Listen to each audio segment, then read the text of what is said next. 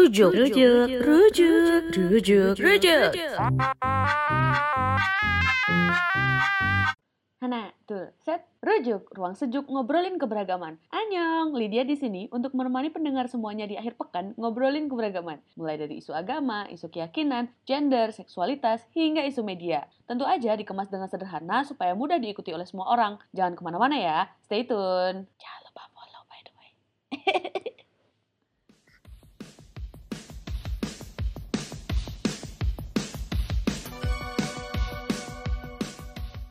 Nah, Amar ya kan anak sastra nih. Sastra bukan? Yes, Embera. Karena ngomongin sastra tuh nggak jauh-jauh dari penyair gitu kan. Mm-mm. Nah, pernah dengar cerita kalau di masa lalu itu Hmm. ada penyair yang ternyata dia part of LGBT gitu, part of queer gitu. Karena dari ada satu tokoh yang aku sangat ini, ini mind blowing bahkan ketika aku pertama kali mem- membacanya gitu ya. Jadi eh, ada satu buku ini bisa nanti dicari ini buku bisa di download kayaknya juga. Judulnya Fikih Seksualitas ya, itu diterbitkan oleh PKBI tahun berapa gitu pokoknya. Aku punya juga filenya. Pokoknya itu search aja Fikih Seksualitas ya ini buku keren banget ya di dalamnya itu ditulis oleh pokoknya cendekiawan muslim yang eh, sangat eh, mahir dalam membaca kitab klasik gitu gitu ya.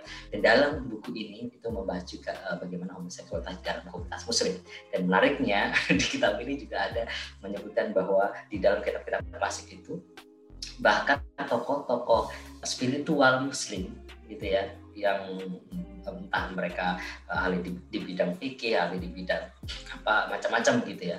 Ahli dan sebagainya mereka punya kecenderungan seksualitas yang berbeda. Meskipun pada waktu itu tentu belum ada ya tuh istilah LGBT itu belum ada banget. Tapi eh, apa syair-syair dalam kitab-kitab klasik itu memunculkan atau menggambarkan apa yang, yang disebut sebagai homoerotisme gitu. Jadi homoerotisme di kitab-kitab klasik terutama di eh, masa ini ya pertengahan ketika Islam sangat eh, hebat dalam pengetahuan gitu. Itu banyak banget syair-syair homoerotisme gitu. Salah satunya nih Abu Nawas yang mungkin tidak banyak orang tahu tapi em, dia secara sangat berani gitu yang mendeklarasikan eh, ketertarikan romantisnya dengan laki-laki lain gitu. Dan itu dia gambarkan dalam puisi-puisi dia. Eh, di dalam kitab uh, Tarikh Al-Khulafa itu di situ uh, ada ada tulisan ada puisi Abu Nawas uh, yang pokoknya uh, keren banget. Jadi uh, intinya adalah ngomongin um, uh, uh, ketertarikan dia dengan seorang laki-laki bernama Muha gitu ya. Jadi dia jatuh cinta sama Muha terus dia bikin puisi terus dia bilang nih pokoknya uh, uh, jangan jangan jangan uh, biarkan aku mencintai Muha jangan mencaciku karena aku mencintai Muha jangan mencibirku karena aku mencintai Muha gitu. Aku tidak punya hasrat terhadap perempuan gitu ya. Meskipun kalian me, apa, memakiku karena kecintaan kepada kepada Muha tapi aku akan mencintai Muha sampai mati. Sampai kayak gitu. Jadi itu puitis banget gitu. Dan uh, it's really beautiful uh, pokoknya. Dan itu nggak cuma satu syair gitu. Jadi uh, di, di banyak literatur terutama uh, literatur yang bicara soal erotisme itu ya di Muslim itu banyak sekali. Uh, puisi-puisi yang uh, uh, sangat inilah sangat uh, uh, menggambarkan same-sex relationship dan uh, romance juga gitu. Jadi um, itu adalah bagian dari fakta sejarah yang tidak bisa ditolak. Jadi kalau orang bilang, oh homoseksual itu produk barat, produk modern, no no no, you are wrong. Itu sudah ada bahkan di kitab yang ditulis ribuan tahun lalu itu sudah ada. Uh, uh, queer itu sudah eksis di berbagai tradisi dunia, menulis puisi bahkan uh, mereka bahkan tokoh-tokoh spiritual di berbagai uh, masyarakat uh, religius gitu ya. Jadi uh, kita kita juga nggak apa ya nggak nggak bisa untuk diam ketika orang terus-terusan bilang bahwa kita bukan bagian dari komunitas agama. No, uh, queer itu uh, boleh boleh kalau menurutku adalah uh, magical part of the society. gitu yang bikin dunia kita semakin berwarna dan menyejukkan. Gitu. Tanpa queer hidup ini akan sangat kaku banget karena hanya biner gitu ya. Tapi queer energy itu bikin berbagai sektor dalam society bahkan termasuk religious communities itu menjadi more more powerful kalau menurutku gitu karena kita beyond binary. Nih nemu nih judul puisinya yang menggambarkan homoseksualitasnya gitu. Mm-mm. Kalau nggak salah eh, ini nih Love in Bloom judulnya. Jadi teman-teman Mm. ada ada ada teman-teman bisa cari di Google ya Love in Bloom Hmm. atau Love is Bloom gitu karena ada Hmm. beberapa referensi gitu. Tapi memang puisinya nih kontennya nih I die of love for him perfect in every Oh. Woo! Wis, ngeri banget. Kan merinding dibikinin puisi Ngeri banget. gitu gitu kan. Iya kan? Heeh. Coba. I Ada. try of love for him gitu kan perfect in Aduh. every way lost in the music ngeri.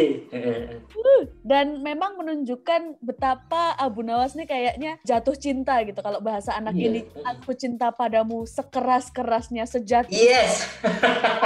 Pokoknya dia bucin banget sebetulnya loh, ya kan. setuju setuju setuju Di balik eh, apa namanya humor-humor dia, cerita-cerita dia jam jenaka, uh dia menyimpan semangat kebucinan dan aduh pokoknya ngeri lah dia tuh. betul dan, dan cerita-cerita Abu Nawas tuh memang cuma dikenal dari syairnya yang apa syair yang biasanya dinyanyikan setelah azan ilahilas yes. Mm-mm. ya Uh, uh. Terus uh, memang betul. Terus kisah-kisah lucunya dia dengan Baginda Harun Al Rashid gitu yang tidak menunjukkan his queerness gitu. Tapi yes, memang betul.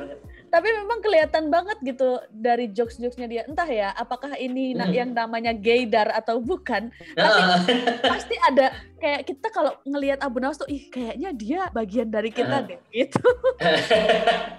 iya, iya. Ya karena dia itu kan cerdas banget gitu ya. Maksudnya uh, jok-jok yang cerdas gitu dan dan yang benar-benar dia mengkritik gitu ya, men- mengkritik kemapanan dan sebagainya itu kan uh, Abu Nawas banget dan itu pure banget gitu loh. Ya kan? Jadi yang benar-benar anti kemapanan, anti binar pokoknya uh, pemikiran dia itu benar out, out of the box banget dan ternyata itu memang juga uh, ya karena dia juga eh, identity apa ya, bukan identity tapi ya uh, his sexuality gitu ya memang juga uh, uh, beyond juga. Jadi itu yang bikin dia uh, sangat terkenal gitu ya. Tapi tidak tidak banyak yang tahu yang uh, soal his sexuality sih. Ya gitu. Selain Abu Nawas yang dia penyair juga. Nah, ada nggak sih Mar ulama atau sahabat Nabi yang ternyata itu queer gitu? Hmm, hmm, aku nggak begitu paham ya. Cuma ada salah satu uh, paper yang sangat menarik uh, dan sebenarnya banyak sebenarnya sudah beberapa, beberapa cendikawan Muslim Indonesia itu juga sudah banyak menulis misalnya hadis ya. Jadi banyak misalnya orang itu kan uh, ini eh perempuan itu dilarang uh, apa namanya berpakaian seperti laki-laki, laki-laki dilarang berpakaian seperti perempuan. Itu kan ada hadisnya. Eh, jadi intinya eh, larangan untuk eh, eh, eh, orang berekspresi eh, pakaiannya gitu eh, secara maskulin dan atau atau feminin yang eh, dianggapnya tidak sesuai dalam tanda kutip gitu dengan gender dia atau kelamin dia. Nah sebetulnya em, hadis ini konteksnya justru menarik banget. Justru ad- konteks konteks dari hadis eh, ini sebetulnya eh, eh, ingin meng- bukan ingin tapi justru mengungkapkan realitas di mana transpuan di zamannya Nabi itu memiliki tempat eh, setara dengan perempuan. Jadi hadis ini itu turun eh, ketika suatu saat ada seorang transpuan. Jadi eh, beberapa hadis itu kan ceritanya begini. Jadi ada transpuan yang masuk ke bilik eh, eh, eh, istri Nabi dan bahkan mereka itu membantu eh, keluarga Nabi ya. Jadi kayak eh, istri Nabi itu mereka punya eh, kayak pembantu inilah ya bukan pembantu apa namanya ya yang bantu rumah tangga mereka gitu ya dan mereka di, di, diperlakukan sebagai perempuan dan diberikan tempat di bilik-bilik perempuan gitu. Nah suatu saat ada transpuan masuk yang dianggap transpuan ya ada transpuan masuk dan kemudian ketika keluar itu si transpuan ini ngomongin soal tubuh perempuan kayak dia itu punya hasrat besar terhadap tubuh perempuan gitu. Nah kemudian Nabi marah gitu jadi kemudian Nabi marah dan mengatakan "Eh, intinya besok lagi nggak usah deh transpuan masuk ke sini gitu jadi sebetulnya kemarahan Nabi Muhammad kalau teman-teman nanti bisa search ya ada ada ada tulisan yang bagus sekali ditulis oleh lulusan Lirboyo namanya eh, Mas Khairul eh, Anwar jadi eh, papernya berjudul Waria dalam Islam, sosok bermartabat yang dimuliakan Tuhan. Ini ini ini keren banget tulisan ini. Dia singkat, padat, tetapi uh, dia komprehensif karena dia menggali dari kitab-kitab hadis gitu ya.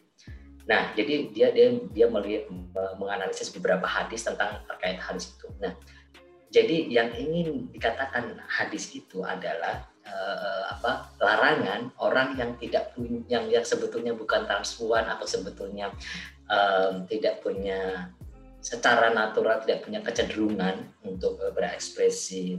Misalnya laki-laki uh, let's, let's say katakan dia lelaki cisgender gitu ya. Dia punya uh, hasrat uh, terhadap perempuan dan dia menyalahgunakan gitu kesempatan dia yang ditempatkan sebagai perempuan untuk menipu gitu. Kayak untuk mengambil kesempatan gitu loh untuk melakukan eksploitasi atau pelecehan. Jadi sebetulnya hadis larangan tasabuh atau uh, menyerupai laki-laki menyerupai perempuan dan sebagainya itu sebetulnya uh, semangatnya ingin mengatakan bahwa uh, siapa pun gender identity orang atau seksual orientasi orang itu tidak boleh uh, uh, menjadikan dia melakukan pelecehan terhadap orang lain. Gitu.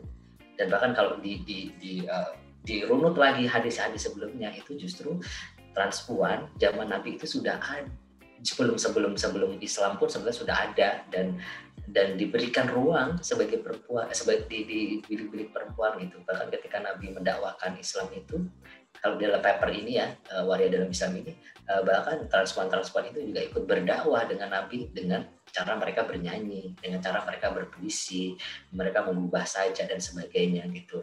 Jadi ada salah satu tokoh namanya uh, apa uh, Taus, kemudian dia uh, uh, decided to transition as a transpuan gitu ya.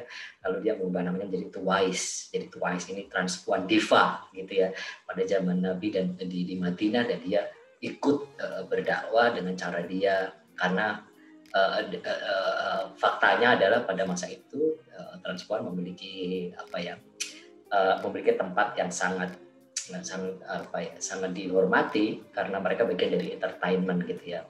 Jadi kalau di dalam apa namanya kitab-kitab itu juga disebutkan bahwa Uh, kalau orang ada yang meninggal dunia, saudaranya mereka akan mengundang transpuan itu untuk menghibur keluarga dan masyarakat. Gitu. Jadi uh, itu kita jangan sampai terkotak atau ter apa ya tersem, uh, memiliki pandangan sempit gitu hanya merujuk pada satu hal yang kemudian secara literal kita memaknai sesuatu secara literal, literal tanpa melupa, kemudian melupakan konteksnya, sejarahnya. Makanya sebetulnya kalau orang belajar uh, Islam secara uh, ini uh, studi Islam uh, yang studi beneran itu kan uh, Al-Qur'an ada ada asbabun nuzulnya, kenapa ayat ini turun, konteksnya apa. Kalau hadis itu ada asbabul wurudnya, kenapa hadis ini turun dan sebagainya. Jadi memang itu itu sebetulnya sudah uh, apa ya studi ayat atau hadis itu tidak bisa kita langsung ngomong eh ayat ini berbicara ini maka maknanya itu no we have to see uh, beyond the text karena uh, tidak mudah. Bayangkan aja itu kan uh, realitas uh, apa ribuan tahun lalu. Dengan yang sekarang pasti beda konteksnya gitu kan. Jadi uh, ibarat kata kalau orang rumpi ya em orang eh tau nggak sih si A bla bla bla ini satu orang nih. Terus kemudian satu orang ini ngomong uh, ke orang lain sampai si Z. Itu kan pasti gimana? Ceritanya udah berubah ya. Ceritanya udah di apa tambah-tambahin dan sebagainya kayak gitu-gitu. Jadi uh, penting penting untuk melihat konteks dan nggak nggak terjebak pada teks gitu. Karena memang ih gue tuh eh kalau dipikir-pikir hmm. dulu hmm. waktu hmm. kuliah kan hmm. kami kan gue anak filsafat nih anak filsafat hmm. akidah dan filsafat Islam. Wis, ngeri banget guys. Aduh. Terus tetanggaan sama anak tafsir hadis gitu atau ilmu hmm. Al-Qur'an dan tafsir. Jadi hmm uh, kami memang sering banget nih ngobrol soal ayat-ayat yang oh ini hmm. ternyata ayat yang ngomongin soal perempuan, ini ngomongin hmm, hmm. transpuan, ini ngomongin soal queer situation. Bahkan bahkan ngomongin soal uh, Sufi Robiah Al-Adawiyah gitu ya. yes. ya. Kami menganggapnya ih Robiah Al-Adawiyah itu ternyata kayaknya queer deh karena dia mendedikasikan cintanya pada Allah gitu. Tidak pada iya, manusia. Benar banget benar banget itu sangat queer gitu kan kalau konteksnya yang sekarang buat manusia-manusia uh, religius luar sana. Anyway, sebagai orang yang lahir dan besar di Hmm. pesantren, kayak nanya ke diri, banget ya. gimana seorang queer itu tetap tinggal di lingkungan pesantren dan apa tantangannya? Kalau aku kan lebih memilih untuk keluar gitu dari rumah. Ya. Aku nggak mau di pesantren. Hmm. Amar kan sebagai orang yang stay gitu dan Hmm. memang perjuangannya di situ gitu. Kira-kira ap- ada tantangan apa aja? Hmm, gitu? hmm, hmm. Eh, Iya bener banget ini tantangan. Aku rasa semua queer itu tantangannya macam-macam gitu ya. Dan itu pilihan orang-orang. Eh, Setiap orang punya hak untuk menentukan apakah dia mau eh, stay atau dia mau move out karena eh, apa bener-bener eh, apa eh, kita eh, tidak bisa memaksa orang gitu ya. Eh, Jadi misalnya ketika aku berbagi cerita gitu tentang penerimaan keluarga dan sebagainya itu juga aku selalu tekankan eh, we can choose our own family sebetulnya gitu. Jadi eh, tidak harus bahwa oh keluarga aku pokoknya harus menerima, orang tua harus menerima meskipun nggak nggak harus begitu karena we have to be realistic gitu ya karena setiap orang itu beda level penerimaan. Jadi eh, pokoknya eh, apa pun struggle-nya eh, kita punya pilihan itu. Ya, jadi jangan jangan jangan ragu untuk apa ya eh, benar-benar memilih your own journey gitu. Nah kalau dari pengalamanku di lingkungan pesantren eh, pertama-tama kita perlu acknowledge ya, kita perlu memahami bahwa pesantren di Indonesia ini beragam bentuknya, gitu. Ada pesantren yang eh, jadi itu juga sebetulnya cerminan apa sih namanya eh, Islam secara keseluruhan loh, ya kan? Bahwa Islam itu yang aku lihat ya, yang aku rasakan em, sebagai Muslim queer eh, dan aku bisa mm, apa eh, kemudian belajar untuk me- mengembangkan bagaimana uh, queer interpretation gitulah ya. Itu adalah bahwa Islam itu tidak monolitis sebetulnya. Kita Islam itu bukan punya Arab Saudi no. Islam itu bukanlah Iran bukanlah Arab Saudi atau apa pun Islam itu ya tergantung konteksnya tergantung siapa yang imaninya. Madhabnya aja ada banyak banget di dalam madhabnya nanti pecahnya ada banyak banget. Nanti di dalam ormasnya juga nanti pecah lagi ormasnya versi yang si A apa si B yang politiknya politik ini atau A gitu kan atau C dan sebagainya. Jadi eh, perlu untuk memahami dulu bahwa pesantren itu juga beragam bentuknya nah aku mungkin yang beruntung bahwa eh, keluarga pesantrenku ini adalah eh, yang yang yang mas yang yang Islamnya adalah Islam kultural Islam lokal di mana tradisinya masih sangat Jawa Jawa banget, kejawaan banget dan sebagainya gitu. Eh, dan dan aku melihat ini sebetulnya eh, apa namanya ya? eh, ini sebenarnya sebuah keuntungan di mana aku kemudian bisa masuk dan mengatakan karena Islam itu tidak bukan Arab Saudi, Islam itu tidak tunggal, berarti boleh dong saya memiliki tafsir yang berbeda dari mayoritas. Itu. Jadi ditekankan pertama penekanan pada Uh, dan dan di pesantrenku juga um, apa ya aku beruntung kayak misalnya dalam mem- mempelajari kitab-kitab itu perspektifnya uh, sebenarnya sudah cukup oke ya jadi kayak misalnya bahwa uh, hadis-hadis misoginis itu gimana sih kita melihatnya jadi santri itu tidak kemudian di, di, di, dijejali dengan uh, apa sih namanya uh, apa hadis-hadis atau ayat yang miso tafsirnya misoginis uh, yang pasti perempuan itu uh, the second sex dan sebagainya enggak juga gitu. Jadi uh, uh, apa di, di, di, pesantrenku santri diberikan ruang untuk mengeksplorasi, mengkritisi tafsir tafsir yang misoginis. Dan dan aku rasa ini penting gitu ya untuk bahkan di mana pun sebetulnya penting untuk di, di, ditekankan uh, kemerdekaan setiap orang untuk uh, mengkritisi gitu stereotip stigma dan sebagainya. Jadi dengan dengan lingkungan pesantren seperti itu um, um, apa uh, tantangannya tentu saja adalah um, apa sih ini ya apa ya hierarki ya jadi pesantren itu kan kental dengan hierarkinya gitu ya jadi misalnya oh Gus Gus dan Neng Neng ini punya posisi apa status yang tinggi banget kalau kita membantahnya nanti akan kualat dan sebagainya itu itu konstruksi uh, sosial di, di, pesantren tantangan besarnya menurutku uh, bagi dari pengalamanku adalah bagaimana aku berdialog dengan ini nih Gus Gus Ning Ning Kiai dan Bunya Bunya ini karena strata mereka begitu tinggi. Jadi uh, uh, uh, ya aku lakukan adalah aku tidak mendebat mereka. Aku membiarkan mereka memiliki uh, interpretasi sendiri terhadap hidupku. Tetapi pada saat yang bersama aku bersamaan juga aku uh, uh, menunjukkan kepada mereka bahwa aku adalah uh, bagian dari komunitas yang punya hak untuk hidup di sini, yang punya hak untuk meyakini keyakinanku sendiri. Gitu.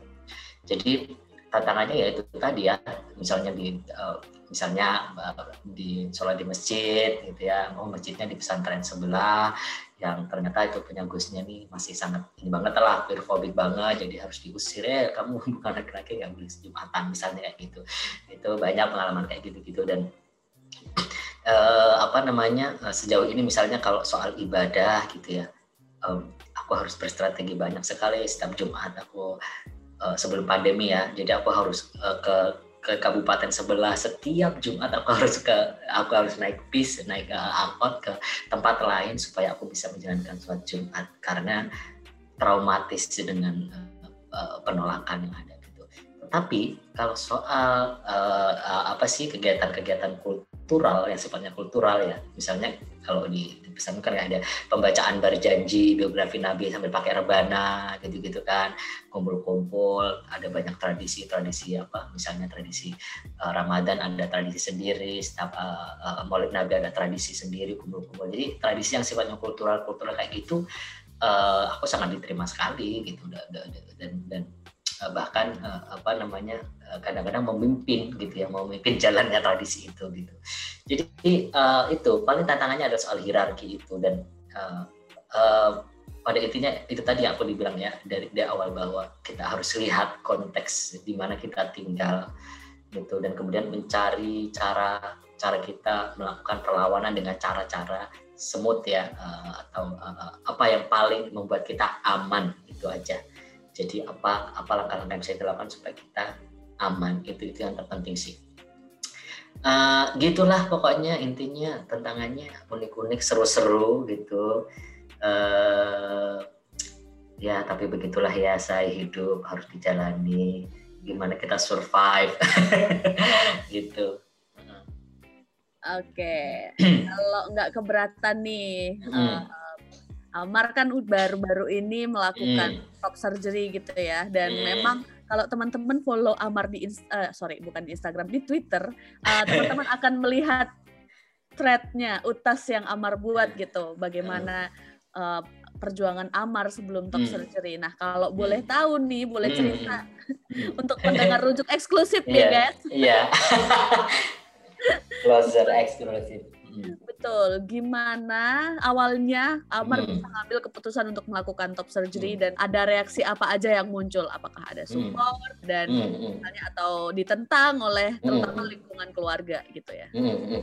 Jadi uh, pertama perlu lagi dipahami ditekankan bahwa not all transgender person um, itu mau uh, atau memang punya keinginan untuk surgery apa pun itu ya.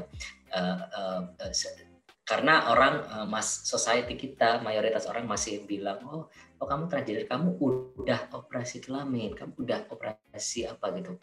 Padahal transgender is not only about that gitu ya. Jadi transgender itu bukan soal kelamin guys. Ini soal adalah soal aktualisasi diri soal uh, apa sih um, uh, penghayatan seseorang tentang gender identity dia gitu. Jadi it's not all about surgery. Nah jadi kalau aku secara pribadi uh, I need top surgery because um, itu sering kali menjadi gender dysphoria gitu ya, uh, suatu yang membuat membuat uh, membuatku tidak nyaman dengan tubuhku karena uh, beberapa kali mendapat pelecehan misalnya dari keluarga, bukan keluarga inti sebetulnya. Kalau keluarga intiku malah biasa aja ya, tapi dari saudara-saudara yang sangat jauh sekali nggak pernah ketemu, tahu-tahu tiap tahu-tahu ketemu cuma untuk maki-maki, cuma untuk melecehkan. Jadi Eh, beberapa kali aku mendapatkan itu dan aku merasa sangat tidak nyaman dengan dengan dengan dengan apa ya eh, my top body gitu. Jadi uh, itu kemudian aku memutuskan untuk uh, ya I I I, uh, I couldn't stand anymore. Jadi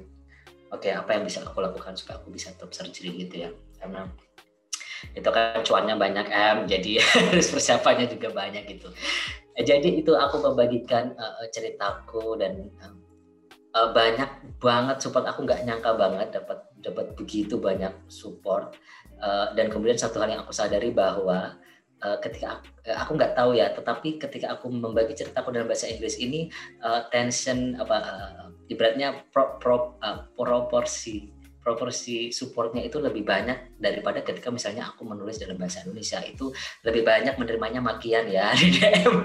Jadi uh, itu sebenarnya alasanku kenapa harus menulis dalam bahasa Inggris karena ayo ah, udahlah ngapain lah ya uh, kalau ya aku menulis hanya untuk me, apa untuk uh, membuat mental breakdown gitu. Jadi uh, aku banyak membagi uh, dalam bahasa Inggris bukan hanya bukan untuk ke Inggris ya, tetapi karena uh, aku sadar kapasitasku mental health itu penting uh, tapi kampanye juga penting jadi itu itu, itu caraku gitu. Nah jadi dari, dari kisah gitu anyway uh, kemudian aku mendapat banyak sekali support. Nah akhirnya uh, tahun lalu aku bisa um, me, akhirnya menjalankan itu yang sudah kuimpikan selama bertahun-tahun. Oh my god. Uh, dan itu cukup dramatis karena uh, aku nggak bilang sama siapa pun ya dari dari saudaraku. Aku kakak-kakakku aku gak bilang karena aku aku bukan aku takut ditolak. Aku tahu mereka sangat menerima. Aku takut membebani mereka gitu. Jadi aku, uh, ada ada satu uh, momen di mana aku udah selesai top surgery uh, itu kan dari uh, dari pagi sampai malam gitu ya. Oh dari pagi sampai pagi baru aku sadar itu dari uh, dibius. Dan kemudian aku setelah top surgery itu aku uh, aku nggak tahu kenapa aku mimpi orang tua gitu. Kemudian paginya aku langsung teks uh, kedua kakakku. Dan mereka langsung uh, kirim emot nangis dan selamat. Dan mereka bilang selamat dan mereka bilang kamu tahu yang paling terbaik buat kamu. Semoga kamu makin bahagia kayak gitu. Dan itu uh, itu benar relief banget. Jadi tidak hanya bahwa aku setelah selesai top surgery tapi melihat bagaimana uh, mereka bisa support seperti itu benar wow um, I, I never expected that gitu. Jadi itu uh, dan yang kurasakan top surgery adalah tentu saja uh, uh, ini ya gatal-gatal ya bekas lukanya dan harus makan.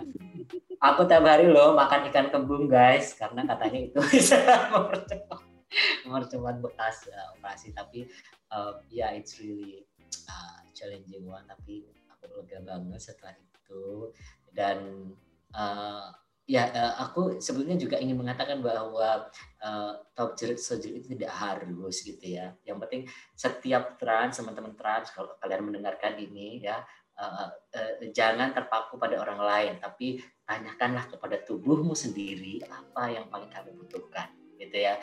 Dan apa yang paling mungkin untuk kamu lakukan gitu. Jadi karena banyak banget orang uh, ini kayak aku pengen jadi kayak Kak Amar gini gini gini. No please uh, bertanyalah pada dirimu sendiri gitu. Jadi aku tuh jadi ingat pernah ada pernah aku nanya sama Bu Nyai uh, soal inilah kegalauan dan sebagainya. Terus kata bunyi uh, istafti kolbak tanya, uh, mintalah fatwa pada hatimu sendiri. Itu aduh itu pemberi fatwa yang paling uh, utama ya yang paling powerful adalah hati kita sendiri. Jadi uh, uh, uh, jadi intinya apa pun yang tubuhmu butuhkan tanyakan pada tubuhmu berbicaralah dengan dia dengan cara-cara yang uh, penuh cinta gitu.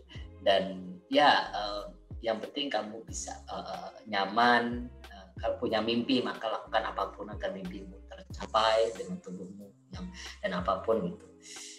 Ya yeah, uh, I love our uh, myself tapi setelah top surgery I love myself more more more more. Jadi uh, menurutku ini benar pengalaman yang luar biasa. Uh, aku merasa semakin nyaman dan nggak nggak takut lagi gitu ya.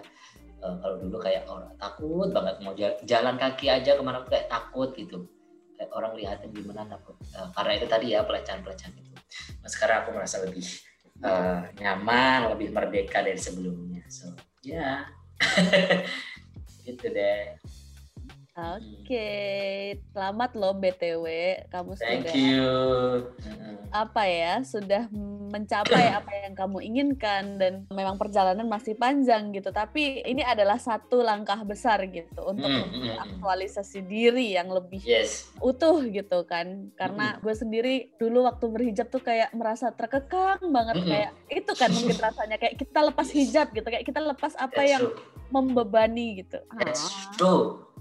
Apa pun pokoknya entah pakaian, entah eh, em, apa yang melekat dalam tubuh kita gitu ya. Pokoknya yang terpenting adalah apa yang buat kita bahagia dan tidak terkekang. So just do it pokoknya ya. gitu bener banget. Kalau kata Elvis kan I did it my way. Elvis atau nggak ngerti gue nggak ngerti lagu Inggris gue ngertinya kosida. Ah nggak ngerti bahasa Inggris. gue nggak ngerti lagu Inggris cuy, ngertinya selawatan loh. Ah. Nah, kira-kira ada nggak yang mau disampaikan ke teman-teman queer di luar sana yang masih ragu? Boleh nggak sih jadi queer Hmm. tapi tetap religius gitu? Atau ke orang-orang yang bilang, meskipun kamu queer dan kamu beribadah seribu tahun, itu Hmm. nggak ada gunanya. jadi queer itu Gitu ya. dilarang agama. Oke. Wah, eh, jadi itu berarti ya dua dua dua inilah bukan pesan sih tapi ajakan lah. ya. Pertama adalah ajakan untuk teman-teman siapa pun itu yang masih terus saja menggunakan meminjam nama Tuhan, meminjam ayat-ayat hanya untuk menghakimi orang lain ya. Ajakanku adalah aku tidak ingin mengkritisi, aku tidak ingin apa. Aku ingin mengajak bahwa yuk kita mulai em, apa namanya belajar eh, bagaimana cara beragama dengan prinsip-prinsip kemanusiaan, prinsip-prinsip keadilan, prinsip-prinsip penghormatan kepada orang lain karena esensi agama dan bertuhan itu sebetulnya sangat sederhana. Kita memperlakukan orang lain eh, seperti kita ingin diperlakukan. Kalau kita ingin mendapat hak kita, kita harus menghargai hak orang lain kalau kita ingin disakiti ya kita nggak usah menyakiti orang lain termasuk eh, dengan cara me- memakai nama agama atau Tuhan untuk menyakiti orang lain so please eh, hijrah itu eh, adalah cara di mana kita berpindah dari cara-cara agama yang menyakiti orang lain dan menyakiti diri diri kita menuju ke eh, penghayatan yang lebih menenteramkan, lebih ramah, lebih menenangkan bukan hanya buat diri kita tapi juga buat orang lain gitu. Jadi jangan pura-pura jadi cahaya tapi menyebabkan kegelapan untuk orang lain gitu. Nah, buat teman-teman queer em, terus mencari diri karena apa ya? Terus eh, terus belajar untuk mencintai diri, terus belajar untuk menerima bahwa tidak ada yang salah dengan tubuh kita, tidak ada yang salah dengan apa yang cinta kita terhadap orang lain, siapa pun itu, tidak ada yang salah dengan ekspresi kita, dengan cara kita mencintai orang lain. Yang penting adalah kita melakukan apa ya ekspresi-ekspresi itu dengan cara yang aman untuk diri kita dan uh, aman untuk orang lain. Um, uh, jangan khawatir um, apa ya Tuhan itu tidak se tidak sesempit yang manusia selalu katakan kepadamu. Tuhan itu tidak sejahat orang yang, yang selama ini orang-orang selalu katakan kepadamu kepada kita. Tuhan itu um, menciptakan kita sebagai bagian dari rainbow supaya kita menjadi bagian indah dari kehidupan ini, dari kehidupan orang lain. Jadi artinya kita sebetulnya adalah the chosen one Oke, okay? queer itu menurutku adalah the chosen one karena kita, eh, kita ini unik, tapi harus menghadapi begitu banyak beban hidup ya kan. itu itu sudah tanda besar bahwa di, uh, Tuhan itu memilih kita untuk menjadi makhluknya yang paling dicintai. Jadi keep loving yourself, keep exploring your identity, gitu. Wih, sarang hai lo dari iya dong. Ini pertanyaan terakhir yang ditujukan hmm. sebenarnya tidak hanya untuk Amar, tapi hmm. uh, sekarang aku tujukan ke Amar aja. Are you happy now with your identity? I am more than happy. Aku lebih dari bahagia. Aku nyaman, aku tenang. Aku merasakan begitu banyak cinta. Aku merasa bahwa Tuhan begitu baik dan aku merasa bahwa dunia ini harus lebih banyak dibangun atas dasar cinta terhadap siapa pun. Jadi uh, ya yeah, I'm more than happy with who I am right now. Nah, segitu dulu ya obrolan kita kali ini bersama dengan Amar. Jangan lupa follow kami di Instagram dan Twitter @kabarsejuk dan fanpage dan Facebook kami Kabar Sejuk, IG dan nah segitu dulu ya obrolan kita kali ini bersama Amar. Jangan lupa follow kami di Instagram dan Twitter @kabarsejuk, Facebook kami Kabar Sejuk dan jangan lupa follow IG-nya Amar juga ya @amaralfikar dan Twitternya @aalfikar. Terima kasih sudah mendengarkan Rujuk. Terima kasih teman-teman sudah mendengarkan episode Rujuk, Ruang Sejuk Ngobrolin Keberagaman. Semoga bermanfaat, jangan lupa follow di Spotify, share ke teman-temanmu, dan sampai bertemu di podcast yang lainnya, lainnya, lainnya. Anjong. Smile.